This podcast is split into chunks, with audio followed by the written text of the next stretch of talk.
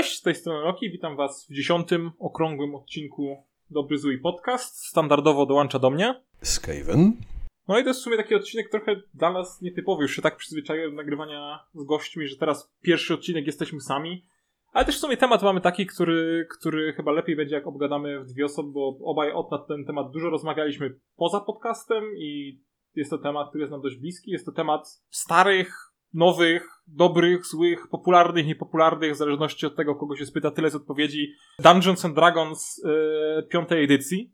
Jest to temat, który chcieliśmy poruszyć, bo jakiś czas temu w tym roku ogłoszono że nadciąga kolejna edycja tej gry. Tak naprawdę, może nie nowa edycja, a raczej odświeżenie piątej edycji, edycja D&D 5.5, która rzekomo ma zostać wydana w 2024 roku na 50-lecie serii gry. Z pierwszych zapowiedzi nie zapowiada się, że to będzie duża różnica.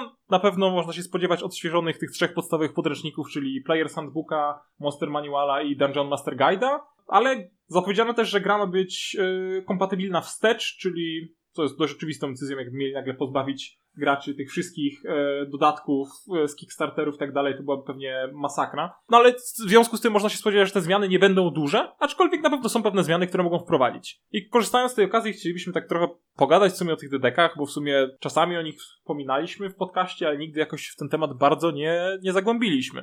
Od jakiej strony byśmy chcieli ten temat tak naprawdę najpierw ugryźć, Skaven? Wiesz co, ja bym zaczął od tego, że trzeba powiedzieć wprost, otwarcie, wbrew temu, co niektórym się wydaje i na co się niektórzy nie zgadzają, D&D to jest twarz hobby, to jest D role-playing game. Dla wielu osób to jest D&D y, i RPG to jest po prostu synonim. Nie mają pojęcia, że w ogóle są inne RPG. Nie mają potrzeby w ogóle szukać innych RPGów. Więc D&D jest największe, najpopularniejsze, najgłośniejsze, najstarsze i generalnie naj, naj, naj, naj, naj pod każdym względem i ma, ma mocne argumenty za tym, nie? No, sam fakt, jaki to ma potężny marketing, nie? Kolosalny po prostu, machina, która się sama napędza i wystarczy, że Wizardzi coś tam mrukną albo zrobią jakiś mały przeciek, e, że coś wychodzi i zaraz cały internet o tym grzmi, nawet nie musisz płacić, po prostu wszyscy chcą mówić o dedekach, wszyscy chcą o nich pisać. Teraz to już w ogóle przede wszystkim mamy celebrytów grających dedeki, mamy różne crossovery z innymi markami, jest masa materiałów fanowskich, oficjalnych, zbiórek, gadżetów, figurek, gier planszowych powiązanych e, z tą marką. No powiedziałbym, że to jest taki gigant, e, no może nie tak duży jak Marvel i Star Wars, ale idący w tym kierunku. Tak, zdecydowanie. To jest, to jest coś, coś podobnego kalibru albo faktycznie idące w podobnym kierunku i to się tylko umacnia, mam wrażenie, bo D&D z jakimiś tam małymi opadami przy czwartej edycji, ale efektywnie on cały czas wzmacnia swoją pozycję na rynku. Nie? To jest, jest potęgą w tym momencie. Nie wyobrażam sobie, żeby ktoś mógł z DDK-ami konkurować. No tutaj wydaje mi się, że warto już wspomnieć, niedawno chyba ty wrzuciłeś dość humorystyczny post na ten temat, że ktoś określił zbiórkę e,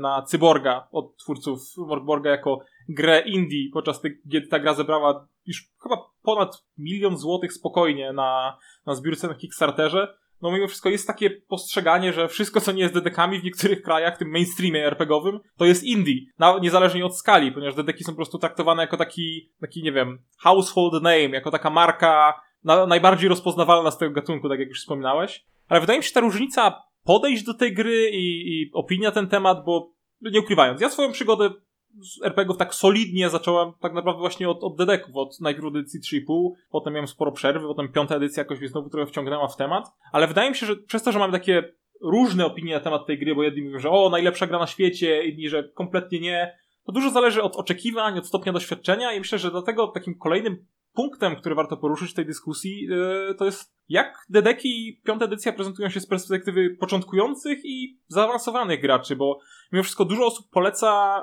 polecę D&D 5 edycję jako pierwszego RPG. A co o tym uważasz? Ja mam sporo wątpliwości, bo z jednej strony to nie jest najgorsza gra, jaką można wziąć na początek, absolutnie. Y, jest, y, zresztą to pogadamy zaraz, D&D jest nieźle napisane, y, jest mnóstwo osób, które cię w to mogą wciągnąć i jest mnóstwo materiałów, którymi się możesz zainteresować, ale sama objętość jest dosyć odstraszająca według mnie i na przykład jak ja wprowadzam nowych ludzi w RPG, to często zaczynam z nimi od czegoś małego, co wiem, że przeczytają, bo dla masy osób, które na przykład nie są pewne, czy chcą się tym zainteresować, czy chcą poświęcić na to hobby czas, y, położenie przed nimi player handbooka, który ma objętość no, sporą, nie mówiąc już nawet o trzech podstawowych podręcznikach, bo to w ogóle byłaby klęska, to jest trochę, trochę za dużo, nie? I chętnie, chętnie wskazuję ludziom, nie wiem, na przykład FU. Nie miałem jeszcze okazji Questa ludziom pokazać, ale wydaje mi się, że Quest mógłby być całkiem fajny, bo też jest dobrze napisany tak trochę za rękę, żeby ludziom pokazywać, jak to z tymi RPGami jest. No tutaj to założenie podstawowe Questa to jest ten RPG pisany specjalnie dla początkujących graczy i mistrzów gry, żeby ich wprowadzić w świat RPGowania. No i też tak jak mówisz, podstawowy podręcznik do deków to jest 316 stron bodajże. Full w porównaniu do tego to z tych stron raptem kilkadziesiąt. I jasne, nie wszystko trzeba z tego podręcznika przeczytać, ale no podstawowy taki kompletnie nowicjusz też nie do końca może to wiedzieć, co tak naprawdę warto czytać, co, co można pominąć. No zakładamy, że i tak, i tak wprowadza cię jakiś tam mistrz gry, czy kolega, czy ktoś, kto ogarnia temat. Więc y, prawdopodobnie wystarczą ci jakieś niezbędne podstawy, żeby użyć z hobby. Niezbędne podstawy są często w mniejszych grach po prostu. Nawet niekoniecznie bardzo małych, kieszonkowych, ale już nie wiem, 13 y, era na przykład. Ok, to jest dalej gruby podręcznik, ale jest jeden. W przeciwieństwie do trzech podręczników do dedeków, co jeżeli na przykład chcesz zacząć jako mistrz gry i musisz całą trójkę, no przynajmniej przeczytać, no to, już jest spore wyzwanie, nie? No tak. Sporo czasu, sporo pracy, a może ci się nie spodobać. Dokładnie, ale ogólnie rzecz biorąc, podręcznik podstawowy do dedeków, czy ogólnie dedeki piąta edycja, nie są najgorszym punktem wejścia, wejścia w, w temat RPGów i na pewno mają, mają sporo swoich za, e, zalet, o którym powiemy. Druga strona spektrum, czyli co D&D oferuje zaawansowanym graczom, tu mam wrażenie, że zaczynają się nieco schody, ponieważ z mojego doświadczenia i ludzi, z którymi grałem, mimo wszystko część graczy, tych, którzy, zwłaszcza tych, którzy grali w poprzedniej edycji gry, choć znajdzie wiele elementów w piątej edycji, które będą dla nich fajne i będą uproszczeniem lub, lub poprawą względem kontrowersyjnej czwartej, czy dość lubianej w Polsce edycji 3,5. Warto zauważyć, że czwarta edycja była najlepszą edycją Dungeons Dragons. Może tutaj nie będę się wdawał w dyskusję, ponieważ czwartą miałem mało kontaktu, więc może nie mam takiej ekspertyzy. Aczkolwiek wśród graczy znajomych, zwłaszcza tych, którymi zaczynałem grać, część była zawiedziona tymi elementami uproszczeń w piątej edycji i wracali tak naprawdę do poprzednich edycji gry lub dodawali sobie, hakowali sobie tą grę tak, żeby była bardziej odpowiadała ich preferencjom. No niektórzy ludzie, którzy oczekiwali czegoś bardziej skomplikowanego też teraz przysiadło się na Pathfindera drugą edycję, którą niedawno miałem okazję też e, w końcu, w końcu zagrać. Tutaj pozdrowienia dla Czeczena, który prowadzi nam e, Pathfindera drugą edycję. Ale może o tym trochę więcej powiemy, jak omówimy o zalety i, i wady piątej edycji, to od czego chcemy zacząć? Zacznijmy od tego, co nam się podoba, bo jak zaczniemy od narzekania, to ludzie wyłączą albo się obrażą. Oj tak, my lubimy narzekać. Tak, co nam się podoba? To ja cofnę się o kroczek i, i powiem o tym, o czym mówiliśmy wcześniej, że jest, to, jest, to jest nieźle napisany podręcznik, ma dosyć, dosyć może nie, nie wybitnie proste e, zasady, ale takie akceptowalne do przyswojenia i w miarę nie, nie w 100% uniwersalne, ale w miarę uniwersalne, że jesteś w stanie trochę bardziej heroiczne fantazy, troszkę bardziej mroczne fantazy, no dużo takich ogólnych rzeczy jesteś w stanie poprowadzić bez modowania gry albo z bardzo e, łagodnym modowaniem, więc taki dosyć, dosyć zgrabny system do generycznego fantazy, akceptowalnie trudny do przyswojenia, czy też w miarę znośny do przyswojenia. Ta mechanika jest, powiedziałbym, taka klasycznie RPGowa tak. D20 plus modyfikator. Nie ma jakichś przesadnych tak.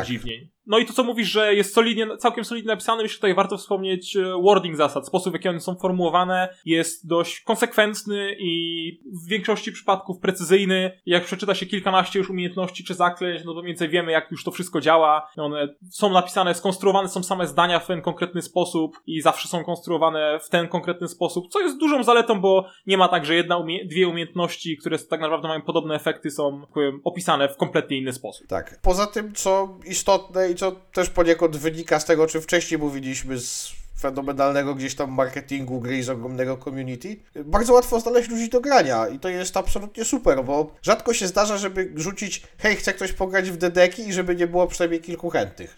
Oj tak, no na każdej grupie znajdą się, na każdej z większych grup e, internetowych o RPGach na Facebooku są ludzie, którzy zagrają wtedy deki. Tak, także online. Dokładnie, także online. Tutaj warto też wspomnieć, że no tak naprawdę większość platform do grania online, czyli Roll20, Astral Tabletop, który ostatnio nieco kuleje, wszystkie te duże e, platformy wspierają dedeki w jakiś sposób, mają zwykle już wbudowane karty, wbudowane dodatkowe narzędzia. Same dedeki też miały chyba jedną z pierwszych aplikacji online, takich companion app do, do, do dedeków, e, tego swojego Beyonda, który jest nie bez wad, ale jest całkiem okay i na przykład bardzo fajnie potrafi początkujących graczy przeprowadzić przez proces tworzenia karty postaci, co jest moim zdaniem bardzo fajne. No i wraz z tą popularnością, o której mówiliśmy, masa, naprawdę masa materiałów dodatkowych, czy to płatnych, czy darmowych. Naprawdę można znaleźć tyle treści do deku, że można by do końca życia grać w same dedeki piątą edycję i nie przetestować wszystkich materiałów. Tak, w 100%. I mówimy o gotowych rzeczach, których nie musisz pisać ani modyfikować, tylko po prostu pobrać z internetu i po prostu zacząć z ludźmi grać.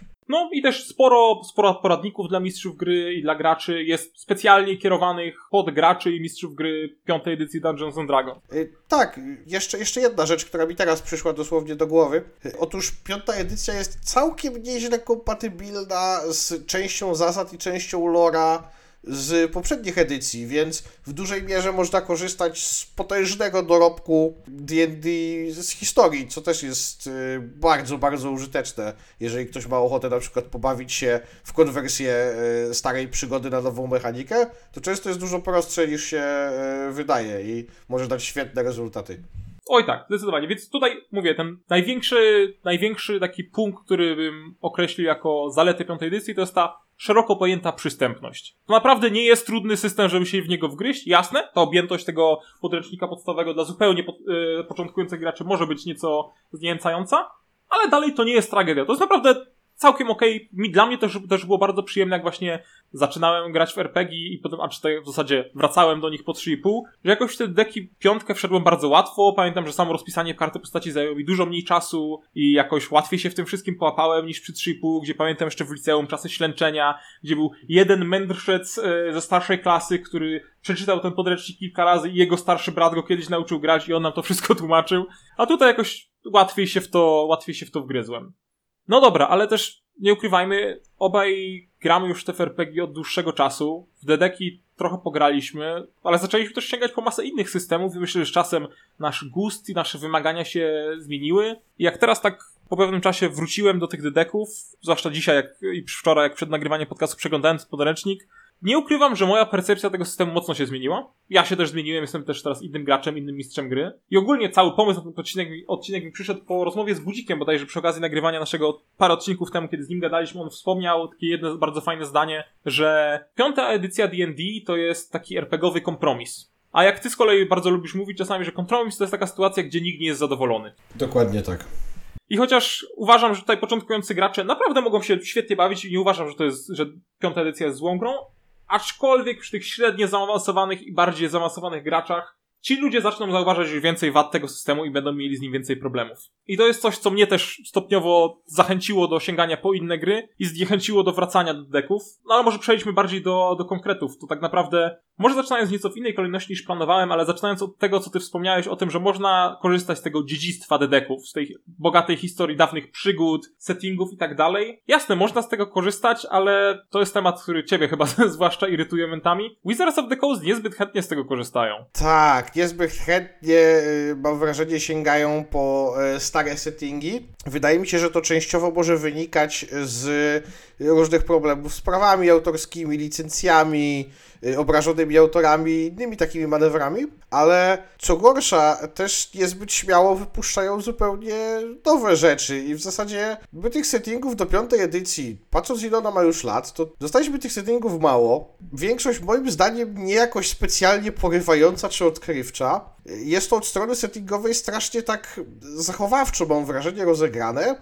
No teraz wyszedł ten Ravenloft, to, to, był, to był bardzo miły ukłon, bardzo się cieszyłem, że e, wyszedł, ale dosyć późno i tak liczę na więcej, szczerze mówiąc. Wiem, że Wizardsów stać naprawdę na, na więcej i byłoby fajnie, jakby coś, coś się przeknęli, coś odważniejszego, bo no nie oszukujmy się, ani Ravenloft nie olśni nikogo w 2021, tak jak, nie wiem, 20 czy 30 lat temu. Tak samo Eberon, no nie ma, nie, nie, nie, nie, nie ma za bardzo o czym gadać, jeśli chodzi o te settingi. No czekam, czekam na jakąś faktycznie bombę od Wizarda, bo na razie, nie, mech. No i też, tak jak wspominaliśmy przy zaletach dedeków, że są dość generycznym systemem, to jest też pod kątem korzystania ze światu Faerunu i innych, innych settingów takich klasycznych dedekowych, to niestety ta generyczność jest też wadą, bo podręcznik podstawowy tak naprawdę, no rzuca tam parę nazw bogów i może miejscami we flavor tekstach nawiązują do jakichś postaci typu Drist i tak dalej, ale podręcznik podstawowy do piątej edycji Dungeons and Dragons tak naprawdę nie zachęca do eksplorowania tych klasycznych uniwersów dedekowych. No niestety. No, ma, tam, ma tam faktycznie jakieś wzmianki tu gdzie i ówdzie,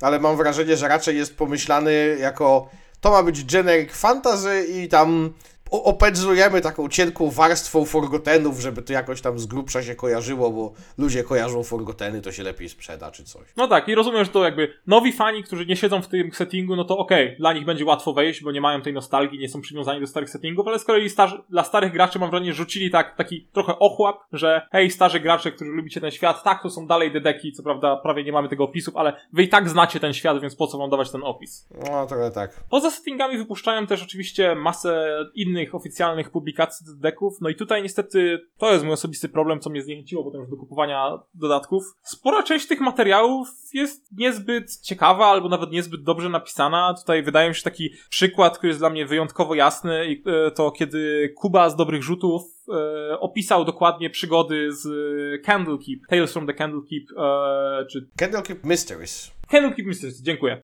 E, w każdym razie był to zbiór przygód do Dungeons and Dragons 5 edycji, który ogólną opinię miał bardzo słabą i nie dziwię się czytając analizę tych przygód e, przygotowaną przez, przez, przez Kubę. E, czytałem i tak kiwałem głową i to były w zasadzie podobne odczucia tych, które ja miałem, kiedy sięgałem po niektóre gotowe produkty. Przygody z Adventures League, które już chyba nawet kiedyś krytykowałem na podcaście, ale pamiętam, że one mnie też kompletnie nie porwały. O rany, ale one były słabe. Ty też chyba w, w, gdzieś przeczytałeś opinię już na temat tego Icewind e, Dale'owego dodatku do deków? Tak, tak. Niedawno się, niedawno się bardzo fajny artykuł na ABC Gier Fabularnych ukazał właśnie o Rime of the Frost Maiden, na który ja byłem bardzo mocno nakręcony i chciałem kupować, a potem się okazało, że to takie trochę e, CRPGowe bieganie od questodajki do questodajki i że klimat występuje, wiesz, w takiej ilości jak orzeszki ziemne w brokułach z Hortexu czy coś takiego i e, Eee, ostatecznie odpuściłem temat, no bo podobno, podobno słabiutko jest. I, i słyszę te opinie o, o, mnóstwie materiałów. Sam miałem okazję przeglądać parę podręczników i też, też odniosłem wrażenie, że masa rzeczy jest rozegrana ostrożnie, zachowawczo, od linijki, niezbyt śmiało, bez, bez bigla, bez, bez jakiegoś takiego, jak to określić, bez rewolucji. No i to też mam wrażenie, że częściowo może przyczyną tego, a nie innego sposobu tworzenia takich materiałów jest trochę sposób, w jaki, jak jest zaprojektowana rozgrywka w piątej edycji Dungeons Dragons, bo jakby na początku podręcznika podstawowego autorzy dumnie prezentują trzy filary rozgrywki, czyli tam właśnie walkę, eksplorację i tą grę socjalną, czy, czy, czy jakkolwiek inaczej by to przetłumaczyć na polski. Tylko, że jak się tak trochę wgryźć ten podręcznik, to tak naprawdę nie da się ukryć faktu, że chociaż nie są tak bardzo nastawione taktyczną walkę jak, jak, jak czwarta edycja Dedeków, no to piąta edycja dalej ma ten nacisk przede wszystkim na, na walkę, bo mechanika ta do eksploracji, do gry socjalnej tak naprawdę w większości przypadków sprowadza się do bazowych skill checków, prostych rzutów, gdzie tak naprawdę mamy zero-jedynkowe rezultaty, albo nam się udało, albo nam się nie udało. Podczas gdy wiele nowoczesnych gier e, używa już tam te różne stopnie sukcesu, tak, ale częściowy sukces, sukces z konsekwencjami i tak dalej, no tutaj tak naprawdę mamy tylko te podstawowe rzuty. Do tego dochodzą te różne elementy, że związane z designem klas postaci, czyli na przykład wiele klas tych takich marshal, czyli tych skupiających się na walce, walce fizycznej, barbarzyńca i tak dalej, oni nie mają zbyt dużo narzędzi do sytuacji poza, poza walką, nie mają za bardzo mechanik pod interakcje socjalne czy pod survival, a z kolei na przykład klasy magów y, potrafią całkowicie takie sytuacje socjalne zbreakować, bo na przykład zaklęcia ze szkoły iluzji, te wszystkie czarmy y, i tak dalej, przez to, że one są opisane w taki miejscami bardzo precyzyjny y, sposób, a miejscami z kolei taki pozostawiający wiele interpretacji mistrza gry, pozwalają breakować sytuacje socjalne, sytuacje survivalowe, jak chociaż wyobraźmy sobie, że nie wiem, chcemy przeprowadzić sesję survivalową w jakiejś tundrze, to jeden mag, yy, nawet z cantripem Fireball jest w stanie bardzo łatwo rozpalać ogniska, yy, więc problem zimna jakby się eliminuje z miejsca, a wiele, wiele magów ma też inne zaklęcia, które ułatwiają przebicie się przez ciężkie warunki związane z eksploracją, chociażby, nie wiem, to Goodberry, na które wiele osób yy, narzeka, czyli to zaklęcie druida, które potrafi generować gigantyczne ilości pożywienia dla, dla postaci. No więc tak naprawdę poza tą walką System daje niewiele narzędzi do poprowadzenia takiej solidnej naprawdę eksploracji czy gry socjalnej i to niekoniecznie jest wada, bo system nie może być do wszystkiego, nie może wszystkiego wspierać równie dobrze bez bycia naprawdę gigantyczną symulacjonistyczną kobyłą, no ale to w tym momencie nie do końca może prezentowałbym tą grę w ten sposób, że na początku mówisz tak, że to jest system, można zagrać wspaniałe przygody, walkę, dyplomację i tak dalej, bo tak nie do końca jest. Do tego y, dochodzą jeszcze takie rzeczy jak problemy z balansem i tak naprawdę, to jest może brzydkie zapożyczenie z angielskiego, z kustomizacją postaci. Bo jak się tak człowiek przyjrzy temu, jak się rozwija postacie w piątej edycji Dungeons and Dragons, tak naprawdę kustomizacji jest niewiele. Mamy na tym drugim lub trzecim poziomie ten archetyp, który trochę jakby jest to archetyp podklasę, jak, zwał jak zwał, który trochę daje konkretny flavor barbarzyńcy albo łotrzyka, albo maga, ale tak poza tym to on lokuje naszą postać, tak naprawdę potem jedziemy po tych kolejnych wyborach. Nie mamy, nie mamy tak naprawdę wyborów, to źle powiedziałem. Wybieramy po prostu kolejne opcje z jednej opcji dostępnej dla danego archetypu. No i o ile nie, nie zdecydujemy się na to karkułomne dosyć moim zdaniem multiklasowanie, no to tak naprawdę każdy łotrzyk, asasyn będzie w zasadzie prawie taki sam, bo tam będzie miał może kilka jakichś bonusów e, z rasy, ale poza tym będzie niemal identyczny. Do tego, do, do tego dochodzi to zjawisko, które w wielu dedekoidach w sumie jest i w poprzednich edycjach dedeków też czasami się zdarzało, czyli na pierwszych poziomach klasy Marshall są całkiem ok i są w stanie konkurować z klasami magicznymi, ale że tak powiem, im głębiej, tak, im głębiej w loch, tym te opcje dla klas Marshall są coraz mniej ciekawe. No, magowie robią się fenomenalnie wszechstronni, yy, obdarzeni, wiesz, dziesiątkami czy nieraz setkami magicznych zaklęć robiących dosłownie wszystko, co to na kiju. No, wojownik zostaje dodaj z mieczem i starczą i ktoś powie, okej, okay, no jasne, można go uzbroić w arsenał magicznych przedmiotów. Tylko wtedy to po prostu robimy protezowanie maga artefaktami, tak? Więc. No tak, dokładnie. I to chyba nie o to chodzi, żeby wszyscy byli magiem, tylko żeby te klasy Marshall też miały coś ciekawego do powiedzenia w trakcie rozgrywki. Coś ciekawego do zrobienia. A jeżeli już mówimy o, o braku ciekawych rzeczy, no to dla mnie takim problemem to nie jest to nie jest duży problem, ale jest po prostu trochę smutno, że tak to wygląda, bo w poprzednich edycjach mam wrażenie, że było to rozwiązane dużo lepiej. To są takie końcowe, endgame'owe, że tak powiem, umiejętności i zaklęcia na tych wysokich poziomach. O ile same zaklęcia niektóre są dość ciekawe, no to umiejętności, które dostaje się z klas, no powiedzmy od poziomu tam powiedzmy 17 w górę, to jest taki trochę żart, one są bardzo nudne i nie mają takiego wrażenia, że jak biorę tę umiejętność, to nie mam takiego wrażenia, o, epicko, to jest naprawdę potężna umiejętność i czuję, że mój bohater jest faktycznie takim herosem i że jak robi tą umiejętność, używa i to jest naprawdę coś wow, bo tak kompletnie nie jest, bo na przykład, nie wiem, żeby nie być gołosłownym, yy, przykład powiedzmy Łotrzyka, który na jednych, yy, jedna z jego wyższych tych class features to jest to, że dostaje proficiency na wisdom saving throw. No. I to jest to. Albo barbarzyńca dostaje plus 4 do siły i plus 4 do constitution. Nie wiem, czy pamiętasz, ktoś kiedyś napisał gdzieś w internetach, że 80 e, piosenki często nie mają żadnego interesującego zakończenia, tylko taki lazy fade out na końcu. I mam wrażenie, że klasy w piątej edycji też często mają taki lazy fade out na końcu. I tam, gdzie ktoś spodziewałby się jakiegoś takiego mocnego łupnięcia, naprawdę fajnego finishera, dostajemy takie no dobra, no wbiłeś ten ostatni poziom i w zasadzie spoko i tyle i nic tam się już specjalnego ani porywającego mm, nie wydarzy. No tak, nie ma tych klas prestiżowych, nie ma tych epickich umiejętności. E, brakuje mi tych takich po prostu takich dziwnych, czasami śmiesznych rzeczy, które były turbo OP się wydawały, zwłaszcza na papierze, ale niektóre w praktyce też były bardzo mocne e, we wcześniejszych edycjach deku. Nie wiem, nie wiem gdzie dokładnie to czytałem, nie wiem czy też nie u Budzika, ale ktoś właśnie e, wspominał w sieci, że D&D mm, 5 edycja sprawia trochę takie wrażenie, jakby gra była bardzo mocno projektowana z myślą o pierwszych i średnich levelach, a końcówka była potraktowana jako i w zasadzie mało kto tam dojdzie, a potem to już będzie taki silny, że i tak se to house rulują, albo co? Tak, jest takie wrażenie. Jest takie wrażenie. No, pamiętam, że była ankieta e, niedawno. Co roku dedeki robią taką ankietę, żeby sprawdzić jakby stan swojej gry, e, czyli do jakich poziomów ludzie docierają, jak często grają i tak dalej. I według tych statystyk, może jeżeli uda mi się odszukać, to podlinkuję w opisie do, do podcastu, do 20 levela dochodzi tak naprawdę mało osób. Bardzo mało, więc no też z jednej strony rozumiem, że nie chcieli pakować kontentu w miejsce jakby w część gry, której mało użyje, no ale w takim razie może dało się to jakoś lepiej zaprojektować. Jestem niemal pewien, że dało się te umiejętności naprawdę niedużym wysiłkiem zrobić ciekawsze, bo skoro na wysokich poziomach i tak każda postać jest broken, to no można było naprawdę popuścić wodze fantazji i zrobić jakieś kompletnie porypane umiejętności i to by było ciekawsze. Tak. Dobrze, e, rzecz, którą e, moim zdaniem warto e, wspomnieć i która jest skandaliczna i dyskredytuje piątą edycję Dungeons and Dragons jako dobrego RPG w ogóle, to że edycje limitowane nie mają wspólnej oprawy graficznej i za to po prostu Wizardom należy się publiczna chłosta raz w tygodniu. Wiesz to z jednej strony tak, a z drugiej strony jeszcze większym problemem, jak dla mnie jest to, że Dungeons and Dragons 5 edycja nie ma oficjalnego PDF-a. A, no dobra, okej, okay, wygrałeś. To jest dla mnie po prostu jakaś masakra.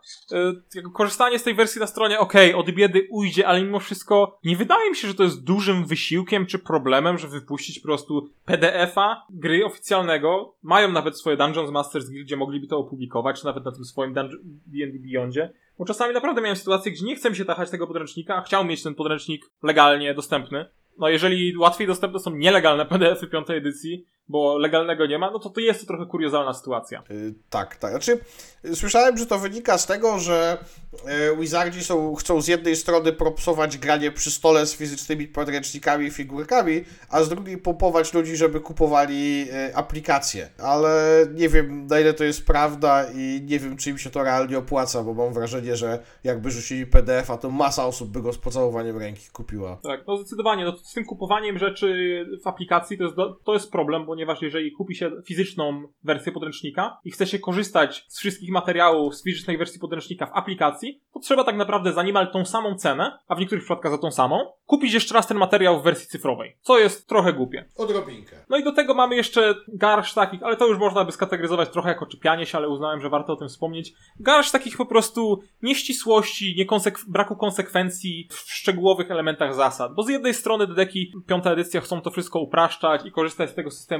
advantage, disadvantage, który tak naprawdę teraz jest już szeroko używany w różnych formach w wielu nowszych grach RPG, ale mimo wszystko to zostały takie jakieś fragmenty jakby momentami wręcz wydające się jakby z poprzednich wersji draftu piątej edycji, które z jednej strony mają chyba przekonać starszych graczy, którzy dalej lubią sobie na przykład policzyć obciążenie postaci, ile każdy przedmiot waży, ale z drugiej strony to jest trochę niekonsekwentne, no na przykład powiedzmy, że wiele efektów w grze, na przykład utrudnienia i ułatwienia ataków po prostu się rozwiązuje jako advantage, disadvantage, a z drugiej strony na przykład jedna z takich, powiedziałbym, dość prostych mechanik, jak e, cover, dalej korzysta po prostu z modyfikatorów liczbowych, czyli na przykład nam lekki cover dodaje bodajże plus 2 do armor classu, a ciężki cover dodaje plus 5, albo na przykład z jednej strony mamy to, że tam difficult terrain po prostu zwiększa ten koszt poruszania się i on go zwiększa w miarę, tak, w miarę tak prosto, że można to liczyć tymi kratkami, a z drugiej strony mamy takie jakieś dziwne, szczegółowe zasady, jak na przykład zasada, o której w ogóle nie wiedziałem, póki teraz nie zrobiłem sobie researchu pod odcinek, yy, że jeżeli jest się w wodzie i nie ma się swimming speeda, to jeszcze inaczej się przelicza prędkość ruchu, bodajże za każdą stopę ruchu liczy się jedną dodatkową stopę ruchu i to jest takie serio? No i zdaję sobie sprawę, że są ludzie, którzy lubią się bawić w takie detale, ale jeżeli zamysłem edycji było to, że chcemy upraszczać tę mechanikę, streamlinować i robić, żeby była przystępniejsza, to dodawanie takich małych pierdół wydaje mi się zwyczajnie niepotrzebne. E, wiesz co, tutaj chyba wracamy do tego, co wcześniej mówiłeś o kompromisie, że z jednej strony e, Wizardzi wyraźnie chcą zrobić lżejszą, nowocześniejszą, bardziej przystępną grę, a z drugiej strony mm, też starają się nie osierocić tych e, starych fanów przyzwyczajonych do tych takich wręcz OSR-owych rozwiązań, powiedziałbym miejscami. No i no, no wychodzi, wychodzi miejscami dziwnie. Oj tak. I może Ostatnia jeszcze rzecz, ostatnie narzekanko, takie malutkie na koniec. E, I to jest taka rzecz, która pewnie większości ludzi nie, nie, nie dotknie, ale jak tak zacząłem się zastanawiać, jak, jest, jak są skonstruowane te deki, jeżeli chodzi o same zależności między statystykami i tak dalej, to w sumie stwierdziłem, że najlepszą statystyką, i to nie tylko dlatego, że gram cały czas łutrzykiem, yy, najlepszą statystyką w piątej edycji deków, tak czysto na papierze, mechanicznie, cyferkowo, wydaje mi się Dexterity i charyzma zaraz po tym. Dexterity wydaje mi się bardzo mocne, ponieważ, zwłaszcza przy atakach, jeżeli do ataków niektórymi broniami nie tylko używamy Dexterity jakby do rzutu na trafienie, ale używamy też Dexterity jako bonusu do obrażeń, i dodatkowo Dexterity jeszcze wpływa na to, jak ciężko nas trafi, czy na nasz Arbor Class, podczas gdy siła jest używana tylko tam przy trafieniach, przy obrażeniach. Do tego dorzucamy jeszcze, jak to wygląda przy skillach, gdzie Dexterity jest używany do akrobatyki, e, of Hand, Stealth i tak dalej a siła jest używana tylko do atletyki, e, no to w momencie, w którym e, ktoś faktycznie chce zrobić mocną postać i zastanawia się, jakie robić builda, to nawet na tych Marshall klasach, które rzekomo mają być oparte o, o sile niektóre, to naprawdę te buildy na Daxi są bardzo dobre. Wręcz wydają mi się momentami troszkę za dobre. I tak samo jest z charyzmą trochę, bo charyzma też ma bardzo duży wpływ w tej grze. Mam wrażenie, że większy niż w poprzednich edycjach. Gdzie na charyzmie mam opartego Barda, Warrocka, Sorcerera i Paladyna, gdzie tak naprawdę, spell, czyli tak naprawdę większość spellcasterów w grze mam wrażenie opiera się na tej charyzmie. To też sprawia, że niektóre staty po prostu się bardzo łatwo dampuje i on samej charyzmie też jest oparty dużo tych takich skilli potrzebnych, jak się gra twarzą party, czy te wszystkie deception i tak dalej. No to patrząc tak bardzo power gamingowo, co przy zaawansowanych graczach mam wrażenie często się,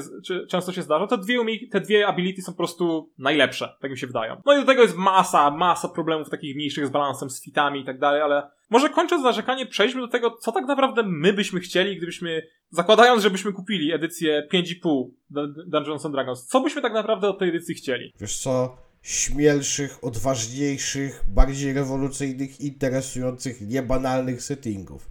Niekoniecznie starych klasyków, chociaż na pewno byłyby mile widziane. Tego Spelljamera czy Darksana chętnie bym postawił koło Ravenloftu na półce. Ale coś, coś nowego, coś świeżego. Rzućcie czymś ciekawym, Wizardzi, kurczę, macie najpotężniejsze RPGowe y, umysły na wyciągnięcie ręki, macie kasę, macie ogromne możliwości. Dajcie nam coś fajnego, coś, coś czego jeszcze nie było. Ja bym chciał, żeby, poza tym, że się oczywiście zgadzam z tym, że settingi nowe na pewno byłyby mile widziane, zwłaszcza jeżeli można było tych też używać e, do innych gier, jeżeli były wydane w taki sposób, że faktycznie są solidnie wydanym kompendium na temat danego świata i zawierają masę informacji, bo na przykład pod tym względem mnie, bodajże Guildmaster's Guide Trawnika mnie niesamowicie zawiódł, bo uważam, że jest bardzo ubogi, ale z takich może ja bardziej z rzeczy mechanicznych chciałbym odrobinę poprawy balansu, wydaje mi się, że po tylu latach, jak już tyle sesji zostało rozegranych, tyle feedbacku mogli pozbierać, naprawdę ta edycja 5,5 mogłaby trochę poprawić balans między klasami postaci, balans między niektórymi umiejętnościami, mogliby naprawić e, Rangera, który mimo tam jakiejś eraty dalej jest, wydaje mi się, niezbyt ciekawy w tej odmianie Beastmaster. Na pewno mile by widziane były większe możliwości kustomizacji postaci, to co wspomniałem wcześniej, że jest to niezbyt ciekawe, no i może jakby przywrócili te wszystkie klasy, zaklęcia i profesje epickie, żeby nadać tym późnym poziomom, jeżeli ktoś już do nich dotrze, albo ktoś po prostu zacznie przygodę od tych wyższych poziomów, żeby faktycznie te wyższe poziomy sprawiały wrażenie epickich, żeby były faktycznie potężnymi przygodami, gdzie zmieniamy losy świata, gdzie magowie zaklęciami zmieniają rzeczywistość, a wojownicy są w stanie po prostu rozwalać całe armię swoimi uderzeniami, bo tego mi brakuje w tej edycji. No i takie najmniejsze życzenie, weźcie, wydajcie tego PDF-a. Serio, ja nie chcę zbierać kolejnego tomiszcza na półce, ja naprawdę chciałbym mieć PDF-a. Czy z twojej strony masz coś jeszcze do dodania? Na twoją listę życzeń do piątej odświeżonej edycji dedeków? Tak jedna, jedna jedyna mała rzecz, którą ewentualnie chętnie bym widział, która się nie wydarzy raczej, nie oszukujmy się. Ale strasznie bym chciał, żeby Wizardzi zainwestowali więcej kasy w oprawę graficzną podręcznika, bo wszyscy wiemy, że śpią na forsie i że mogliby błysnąć. Ja nie mówię, że podręczniki mają wyglądać tak pięknie jak za czasów Advanced Dungeons and Dragons, bo wiadomo, że lepsze jutro było wczoraj i to Senewrati, nie? Ale to umówmy się na przykład w Bestiariuszu yy, do piątej edycji niektóre ilustracje są ewidentnie starociami zapożyczonymi z poprzednich edycji albo są mocno przeciętne i z taką grą, z takim marketingiem, z takim budżetem, z takim zespołem speców za plecami. Kurde, Wizardzi, naprawdę da się, błyśnijcie tymi grafikami, zróbcie coś fajnego. Myślę, że tak można podsumować sobie to całe nasze chwalenie i narzekanie tej gry. D&D 5 edycja naprawdę nie jest złą grą. Jest solidną grą, ale ma też już swoje lata. I wydaje mi się, że tak jak mówisz, Wizardów naprawdę stać na więcej. Ich jakby w przeszłości udawało mi się pisać lepsze rzeczy i mam nadzieję, że uda im się wrócić do tej świetności trochę, e, trochę w tym 5,5, że uda im się tchnąć trochę takiego nowego życia w ten system, chociaż on jest dalej bardzo popularny, nie ukrywajmy. I to nie jest tak, że ten system umiera, ale myślę, że dla bardziej wymagających graczy, dla bardziej wymagających klientów, tak naprawdę powinienem powiedzieć, mogliby odświeżyć tą grę i ją wzbogacić tak, żeby przyciągać nie tylko takich casualowych, niedzielnych graczy, ale żeby mieć też coś do zaoferowania bardziej zaawansowanym graczom. I myślę, że tym, e, tym wnioskiem możemy, możemy zamknąć ten odcinek. Wyszedł nam nieco dłuższy niż zwykle, ale też mieliśmy dość dużo materiału do omówienia. Dzięki za słuchanie i do usłyszenia w następnym odcinku. Dzięki, cześć.